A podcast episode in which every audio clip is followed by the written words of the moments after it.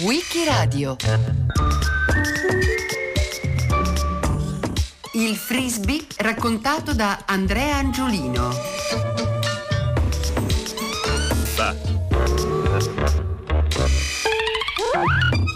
Nel mondo dei giocattoli scoppiano a volte mode improvvise, come il calidoscopio inizio 800 e il Tamagotchi negli anni 90. Ogni generazione ricorda con nostalgia quelli che hanno spopolato i suoi tempi.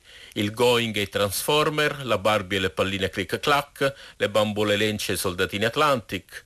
Alcuni di essi sono svaniti rapidamente quanto sono apparsi, mentre altri resistono ancora oggi all'usura del tempo. Forse anche perché affondano le radici in passatempi millenari. Il frisbee è uno di questi, un disco leggero di plastica che si lancia parallelo al terreno con un abile colpo di polso per vederlo librarsi e planare sfidando la forza di gravità. Tiri inclinati ottengono notevoli traiettorie ad effetto. Lanciare dischi lontano è un divertimento a cui l'uomo si dedica dall'antichità. Ne racconta già l'Odissea. Alla magion davante del magnanimo Ulisse i proci alteri dischi lanciavan per diletto ed ardi sul pavimento lavorato e terso della baldanza lor solito campo. Lanciare un disco perpendicolare al terreno diventa presto uno sport. Entra a far parte del Pentathlon e approda alle Olimpiadi già otto secoli prima di Cristo. Ci restano anche molte antiche raffigurazioni di discoboli, fra cui quella celeberrima di Mirone. Un altro passatempo diffuso fin dall'antichità è l'epostrachismos. Lo descrive Marco Minuccio Felice nell'Octavius. Prima di una sfida dialettica sui pro e contro della nuova religione cristiana, tre amici passeggiano in spiaggia d'Ostia si godono la sabbia sotto i piedi, saltellano per evitare le onde e osservano dei ragazzini che scelti dei sassi tondeggianti e piatti li tirano in mare a pelo d'acqua. Vince che li fa rimbalzare più volte. È un gioco che si fa ancora oggi, con sassi o conchiglie, e il trucco è nel gioco del polso, che dà un bel effetto roteante all'oggetto lanciato, proprio come si fa col frisbee. Si lanciano di piatto anche i cerchietti, un altro gioco antichissimo, sono piccole cerchi di legno che si tirano e si riprendono infilandoci dentro due bacchette, tenute una per mano.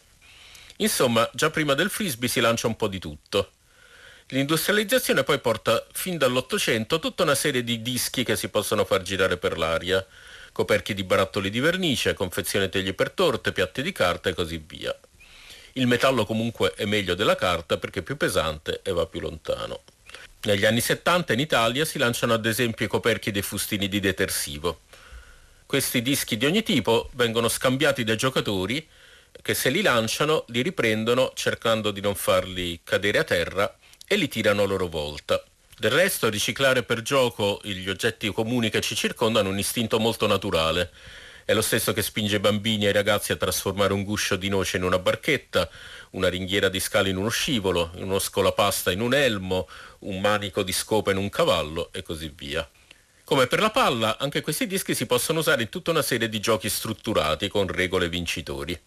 Il primo documentato è il Teen Lead Golf, il golf del coperchio di latta, che Ronald Gibson gioca nel 1926 con i suoi compagni della Bloodworth Elementary School in Canada. Il disco va fatto cadere in una serie di circoli disegnati sulla sabbia che fanno un po' da buche del percorso. Lo statunitense Bill Southart, quando nel 1939 si iscrive al Canyon College, scopre che gli studenti si lanciano con molto gusto tortiere e coperchi di scatole di biscotti. Tre anni dopo, durante una vacanza a casa, inventa l'Aceball insieme a suo fratello Tom. Due squadre di 5-6 giocatori ciascuna devono portare il frisbee a meta, dall'altra parte del campo, passandoselo senza farsi toccare dagli avversari e senza che essi intercettino i lanci da un giocatore all'altro. Bill lo insegna ai compagni di college e poi commilitoni in marina. Il gioco così prende piede e non ci sono né arbitri né falli. Tutti i dubbi vengono risolti dai giocatori con molto senso etico e sportivo. Un altro gioco simile nasce all'Amherst College nel 1949. Ma pare che sia giunta un'alternativa al calcio. Si chiama frisbee o vola vola e il gioco sta conquistando l'Europa. Arriva come sempre dall'America, dove lo si pratica da oltre vent'anni. La sua origine è molto modesta. Lo hanno inventato alcuni studenti che per ingannare il tempo fra una lezione e l'altra cominciarono nel campus della Harvard University a lanciarsi i coperchi di metallo delle scatole di biscotti, da cui appunto il gioco prende il nome.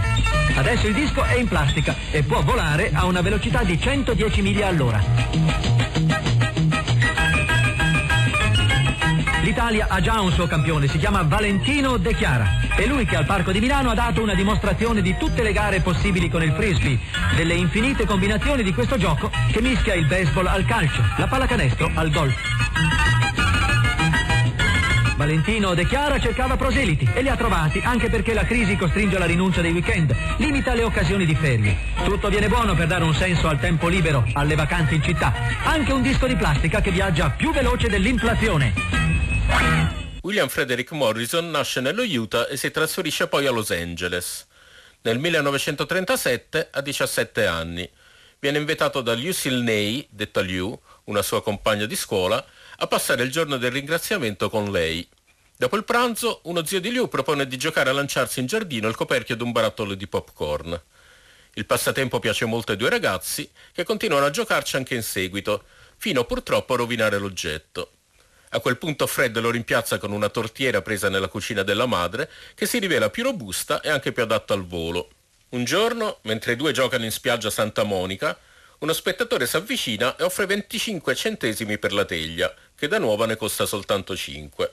A quel punto i due ragazzi capiscono che c'è del mercato e iniziano a vendere tortiere volanti sulle spiagge e nei parchi pubblici di Los Angeles. Il loro sodalizio d'affari sfocia poi in un matrimonio e il 3 aprile del 39 i due si sposano. Avranno poi tre figli. Visto l'interesse del pubblico per le teglie volanti, Fred e suo padre iniziano a immaginare un disco metallico progettato apposta per essere lanciato, molto meglio di quegli oggetti rimediati. Ma scoppia la seconda guerra mondiale. Fred si arruola come pilota e va a combattere nel Mediterraneo col 350 Fighter Group. Alla sua 58esima missione, con un cacciabombardiere P-47 Thunderbolt mitraglia un treno merci a Sanguinetto, vicino a Verona. Mentre sta riprendendo quota, un proiettile d'antiere lo colpisce al serbatoio e lo abbatte. Viene preso prigioniero e internato in Baviera, nel campo Stalag 13B. Per fortuna siamo ormai a marzo 45, la guerra finisce a breve e lui può rientrare in patria. Ormai è esperto di volo e di aerodinamica e progetta finalmente un disco da lancio che battezza Wirlow Way, ispirandosi al nome di un celebre cavallo da corsa di quegli anni. È un disco in metallo, con delle righe rilievo e il nome al centro. Le linee curve che sporgono dalla superficie non hanno però solo uno scopo ornamentale, servono a diminuire la pressione dell'aria e aiutano il disco a salire in quota. Il bordo è bombato, come le ali di un aereo, e all'interno è fissato un cavo metallico che corre tutto attorno al disco, in modo da irrobustirlo e dargli peso. Fred spedisce per posta tre copie del progetto, datandole 30 settembre 46, e una la manda a se stesso, tenendo poi la busta sigillata. È una forma di tutela usata ancora oggi in diversi settori per datare le proprie creazioni in maniera certa, senza ricorrere alla spesa di un notaio o di un deposito alla SIAE. Fred cerca lavoro come falegname, lo assume Warren Francioni, anche lui veterano dell'aeronautica, che durante la guerra pilotava aerei da trasporto per rifornire la Cina dall'India, attraverso la pericolosissima rotta dell'Himalaya. Ora vende bombole di gas butano e prende Morrison perché installi caldaie. Morrison mostra a Francioni il suo progetto e i due ne valutano la produzione in serie. I coperchi metallici che la gente usa per giocare sono troppo rumorosi e si rovinano con gli urti, fino a fendersi e diventare taglienti. I due rivedono il progetto del Wirlow Way in modo da passare alla plastica, che sta diventando sempre più popolare in quel periodo. Fondano la società Pipco, secondo alcune abbreviazioni di Partnering Plastic Company, ma che detta di Morrison deriva semplicemente da PIP, nel senso di eccellente, una cannonata. Francioni ci mette il suo seminterrato per la sede e 25.000 dollari. I due realizzano alcuni prototipi, dapprima scaldando e piegando a mano fogli di plastica e poi scolpendoli in blocchi dello stesso materiale grazie a un conoscente che ha un tornio. La Pipco si rivolge a una fabbrica, la Southern California Plastic Company, pagandole quasi 1700 dollari per lo stampo. Poi le fa produrre dischi a un prezzo che varia tra i 22 e i 30 centesimi di dollari l'uno, secondo i quantitativi di ogni ordine. Il prezzo pubblico, invece, è di un dollaro ciascuno. In quel periodo si stanno intensificando molto gli avvistamenti di oggetti volanti non identificati, a cui i giornali dedicano grande attenzione. Il nuovo prodotto viene quindi battezzato Flying Saucer, cioè disco volante. Dopo le prime vendite, che sono piuttosto esitanti, la Pipco aggiunge un foglio di istruzioni che spiega come lanciare il disco. Inoltre invita a inventare nuovi giochi oppure ad adattare quelli esistenti e illustra The Game of Heckle tra due coppie di giocatori in competizione dove una si scambia il disco e l'altra cerca di intercettarlo. Gli slogan sulla confezione prendono le distanze da tutti gli oggetti rimediati in casa che ci si lanciava a quell'epoca. Il Frank Saucer è accuratamente progettato, aerodinamicamente corretto, robusto per resistere ai più duri trattamenti. Il negozio Woolworth chiede a Morrison e Francioni di dimostrare il giocattolo, ma per proteggere la clientela li mette in una gabbia dentro il punto vendita, il che non fa una bella impressione. Il Frank Saucer in effetti si vende bene soprattutto nelle fiere e negli eventi. Il pubblico a volte è incredulo vedendolo volare e qualcuno dice che è sospeso ad un filo, a quel punto i due reagiscono con un nuovo slogan dicendo che il disco è gratis, ma il filo invisibile che lo regge costa un dollaro. Nelle fiere locali facevano circolare una storia sui PIP per attirare l'attenzione della gente. Fred annunciava: Radunatevi, radunatevi! Vi mostrerò un filo invisibile. Attenzione, prego! Ho questo disco collegato a un filo. Ora lo lancerò lungo il filo e finirà nelle mani della mia amata moglie Lou. Ecco fatto! La gente non aveva mai visto un disco volante, tantomeno un filo invisibile. Perciò ci credettero e ottennero un frisbee gratis. Questo è il primo frisbee di plastica. 1948. C'è scritto disco volante. Un piccolo pezzo di plastica di valore. Le vendite aumentarono e poco dopo Fred vendette il brevetto ad un'emergente azienda manifatturiera, la WOM-O. I proprietari dell'azienda, Rick e Spud, continuarono a produrre dischi volanti chiamandoli Sailing Satellite, Flying Saucer e Mars Platter. Per spingere le vendite, Fred indossò una tuta spaziale cucita per l'occasione dalla moglie Lou. Sperando di raggiungere un pubblico più vasto, la WAMO cambiò nome al loro disco volante che diventò Frisbee. Il primo Mr. Frisbee della WAMO è Ed Steady Hedrick. La WAMO non assunse uno qualunque, lui era il signore della California. Hedrick aveva iniziato a giocare professionalmente. Quando arrivò nel 64 si utilizzavano i Pluto Platters e lui disse bisognerebbe inserire piccoli solchi perché in questo modo il flusso d'aria superiore passa da laminare a turbolento e il disco volerà più lontano. Quando si lanciava si sentiva... Era una bella sensazione. Ovviamente lo rallentava un po'. Quell'energia produceva anche un suono. In verità non mandò più lontano il disco, ma fece qualcosa di brevettabile. Ed Edric era un genio. La distribuzione nei negozi tramite gli agenti non dà invece dei grandi risultati e in più c'è anche la concorrenza, sia da parte di altri produttori di dischi in plastica, sia da economici dischi in altri materiali, come quello che l'alba fumetti Flash Gordon l'avventura dei dischi volanti invita a ritagliare e incollare su cartone per poi lanciarlo, o quello in cartoncino che la fabbrica di automobili Henry J regala come gadget pubblicitario. Gli affari quindi ristagnano. A febbraio del 1950 Morrison lascia la sua quota della società Francioni e se ne va a fare l'ispettore edile a Los Angeles. Francioni firma un accordo col disegnatore Al Cap per poter rilanciare meglio il prodotto, questo gli permette di utilizzare il personaggio dei fumetti Lil Abner per commercializzare il disco, però lui esagera aggiungendo degli albi a fumetti nella confezione. Questo non è previsto dal contratto e al capo fa causa alla Pipco. Servono 5.000 dollari per indennizzarlo e Francioni se li deve far prestare dalla madre e dalla suocera. Anche la sua azienda di gas nel frattempo chiude e a quel punto Francioni vende casa e diventa camionista. Poi si arruola di nuovo in aeronautica ed è trasferito nel South Dakota. La Southern California Plastic Company continua comunque a produrre e vendere i Flame Saucer, chiedendo a Francioni il permesso di riprogettarli usando il polietilene, che è una nuova plastica più morbida e meno fragile della precedente. In cambio gli riconosce una percentuale sulle vendite. Morrison pensa di vendere Flame Saucer nel tempo libero per arrotondare e crea così una nuova ditta, l'American Trends. Compra diverse forniture dalla Southern California Plastic Company, ma poi capisce che gli converrebbe prodursi dischi in proprio. Sempre con la moglie Lou, mette in vendita il Pluto Platter Flying Saucer, una versione migliorata che somiglia ancora di più a un disco volante grazie a una cupoletta centrale.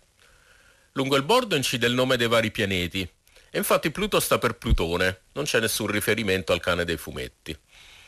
All'interno del disco campeggiano in rilievo le istruzioni per il lancio e l'invito a sperimentare nuovi stili e inventare dei giochi.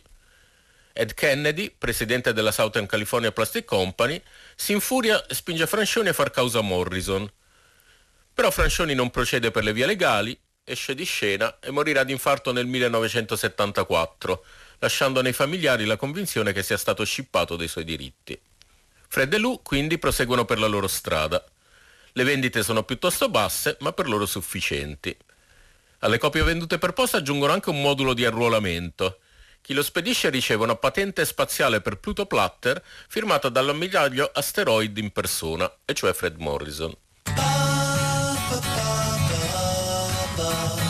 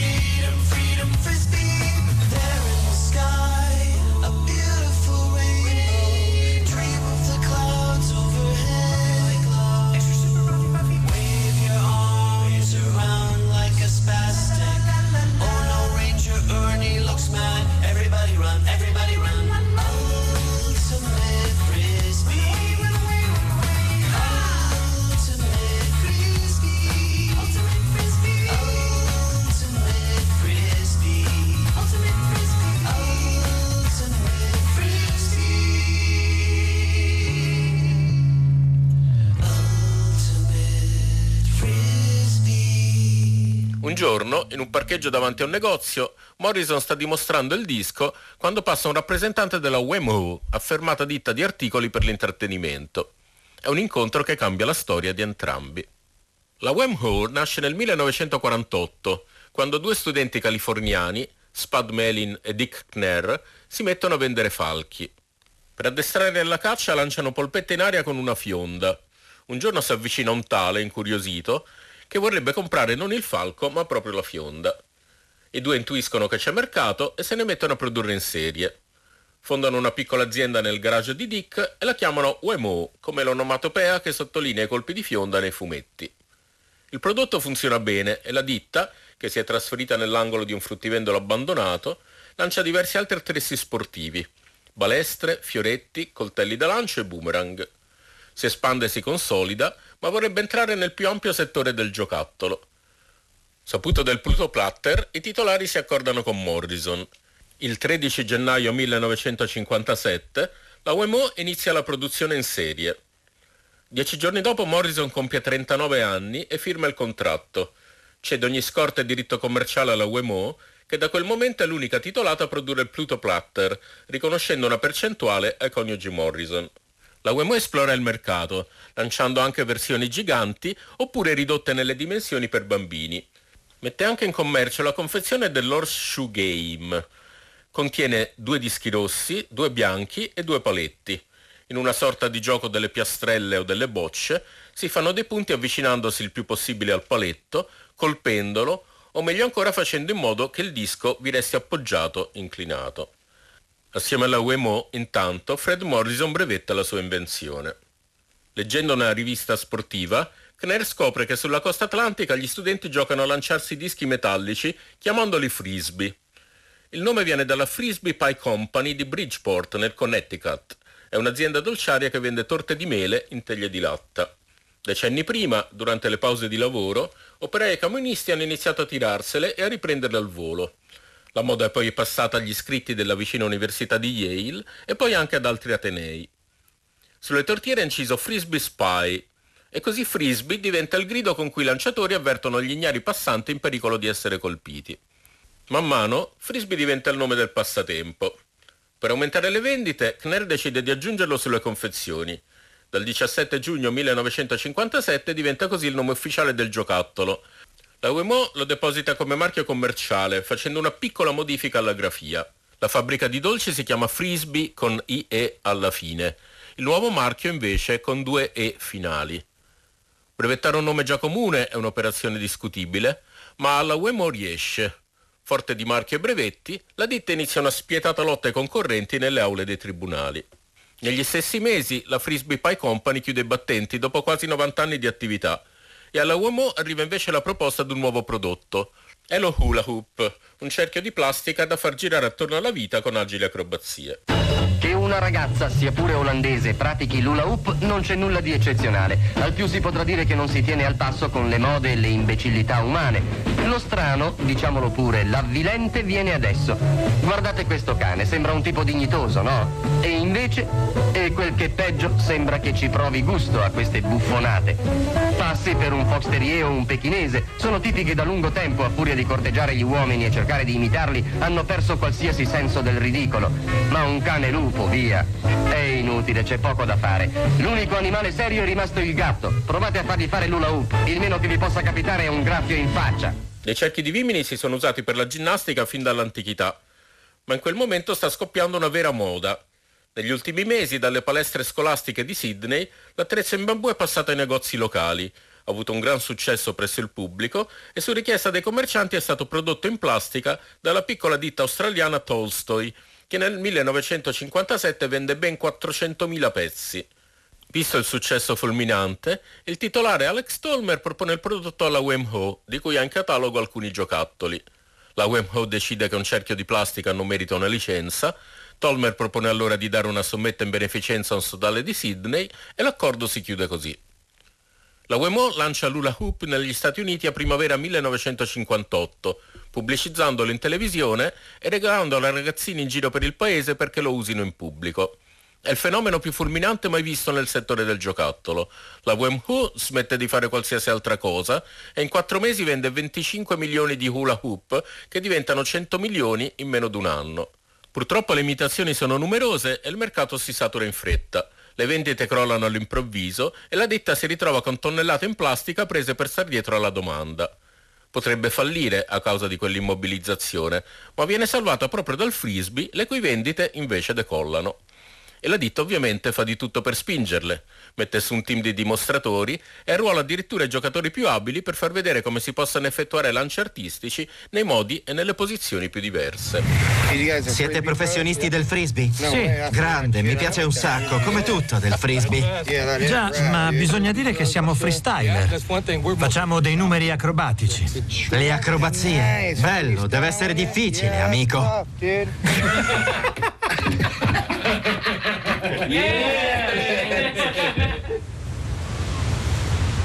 Il freestyle esprime l'essenza del frisbee. In sostanza è tutto ciò che è possibile ottenere con il frisbee. Abbiamo sviluppato questo sport sempre di più. Il freestyle poi era così indefinito. Cercavi sempre una nuova mossa che non avevi mai fatto prima. Ora non potrei più farlo, ma all'epoca era piuttosto facile. L'atteggiamento era ok, ho imparato tutte queste mosse, cos'altro posso fare? Ah, mi manca questo. Oh, ecco fatto. Ho giocato 5 ore, adesso sono stanco. Tutti però concordano su chi abbia inventato il nail delay, una mossa rivoluzionaria. Tutto iniziò un giorno del 1974 a Central Park. Kerry Colmar iniziò a tamburellare sul frisbee. Improvvisamente una folata di vento spinse il disco sul suo dito e lo fece ruotare per un paio di secondi. Puramente accidentale, ma innegabilmente straordinario. Kerry non aveva idea che l'intera natura del gioco sarebbe cambiata per sempre. Trascorsi l'intera giornata Lo ruotavo verso di me fino a che non arrivava sul dito a fare la stessa cosa. per fare pratica. Centinaia di volte, provare a tenerlo, provare a tenerlo, provare a... Alla fine imparai a farlo ruotare al centro dell'unghia. Facevi un paio di mosse e la gente diceva non rallentare, continua a farlo. E io rispondevo, ehi, sembra facile. Da allora in poi i freestyler usarono questo movimento per passare agilmente da un trick all'altro. Era incredibile. Era sovrumano. La Wemho fa evolvere il disco, con ritocchi allo stampo che si susseguono negli anni. Nel 1964 mette in atto anche una vera riprogettazione. Ed Hedrick, uomo dei molti mestieri, si è offerto di lavorare gratuitamente per tre mesi alla ricerca e sviluppo dell'azienda, in modo da poter dimostrare il suo talento. E in gambe viene assunto come capo del reparto ricerca e sviluppo. A quel punto si dedica anche al frisbee, ripensandolo per dargli una maggiore stabilità ed efficacia aerodinamica. Esce così il Pro Model Frisbee, dove prosta per professionale, perché la Wemho ha radici nel mercato degli accessori per lo sport ed è quello che viene mirato il nuovo modello. Tre anni dopo Hedrick, ormai vicepresidente della ditta, fonda la International Frisbee Association, che si occupa di promuovere il frisbee nel mondo anche attraverso il gioco competitivo. Si inizia con gare di precisione e con il freestyle, cioè il frisbee acrobatico. Poi si sviluppano nuovi sport sulla base dei giochi spontanei che sono nati qua e là negli anni. Sulle orme del Team Lead Golf, già testato negli anni 20, nasce ad esempio il Disc Golf, in cui i partecipanti devono colpire lungo il percorso una serie di elementi del paesaggio come alberi, fontane ed edifici. Hedrick aiuta a trasformarlo in una disciplina codificata. Oggi per il disc golf esistono numerosi percorsi attrezzati, in cui le varie buche sono rappresentate da pali con appositi cesti in cui il frisbee va fatto cadere. Ma nel 1968 che all'Amherst College nasce quello che per molti è il gioco definitivo. Per reagire al clima fortemente competitivo, gli studenti sperimentano nuovi modi di usare il frisbee. Una pubblicazione studentesca cita fra le attività ricreative, con molta ironia, un programma sportivo con frisbee, frisbee toccato, frisbee placcato, frisbee acquatico, frisbee a una mano, frisbee a una gamba, frisbee a tre gambe, frisbee basketball, frisbee roulette e addirittura strip frisbee. Alcuni di questi ragazzi lavorano in un campo estivo insegnano agli iscritti un gioco simile all'aceball, in cui due squadre si sfidano per portare a meta il disco attraverso tutto il campo. I frequentatori lo portano alla Columbia University, dove lo rielaborano. Danno così vita all'Ultimate Frisbee, che poi verrà ribattezzato semplicemente Ultimate, o appunto definitivo. Il nome Frisbee viene lasciato cadere per evitare problemi con il marchio registrato. Nascono poi federazioni e campionati. In parallelo si affermano altre discipline ancora, perfino il disc dog, in cui cane e padrone si esibiscono in una serie di lanci. È nato nel 1974, quando un certo Alex Stein e il suo cane Ashley hanno invaso il campo di una partita di baseball in corso, esibendosi poi davanti alle telecamere e conquistando tutto il pubblico. La nostra fortuna è stata quella di conoscere Valentino De Chiara e questo centro che ci ha permesso eh, di venirci ad allenare d'inverno fondamentalmente, dove le condizioni climatiche di Milano non avevano mai permesso prima d'oggi di farlo. Questo sport è un po' come la musica, ci sono diverse tecniche, c'è chi predilige l'arpeggio, chi da solo, poi ci sono i giovani che giocano in maniera più acrobatica, come noi più atletici, saltiamo, giriamo prima di tutto divertimento, la tecnica è molto importante, naturalmente poi i giocatori, quelli con un certo stile, si distinguono per la fantasia. In Italia Valentino De Chiara a dare un forte impulso al frisbee, che conosce durante un viaggio negli Stati Uniti del 1972. Divulga i diversi modi di giocarci e fonda l'Associazione Italiana Frisbee. A Milano Barona recupera uno spazio per il gioco all'aperto, crea un museo del frisbee e organizza campi estivi per ragazzi di periferia. Oggi è la Federazione Italiana Flying Disc che si occupa di promuovere e disciplinare tutti gli sport che utilizzano il frisbee. Il successo come attrezzo sportivo non fa perdere al frisbee il suo carattere di apprezzatissimo giocattolo. Già nel 1977, a vent'anni dal lancio del prodotto, la Wemho dichiara di aver venduto 100 milioni di frisbee e di ricavare da esso ancora circa la metà del proprio fatturato. In quell'occasione Morrison afferma di aver avuto oltre un milione di dollari in royalties. Il fenomeno non si ferma e dura ancora oggi. Adulti, bambini e cani si divertono a lanciarsi e rincorrere piccoli dischi volanti sui prati e le spiagge di tutto il mondo.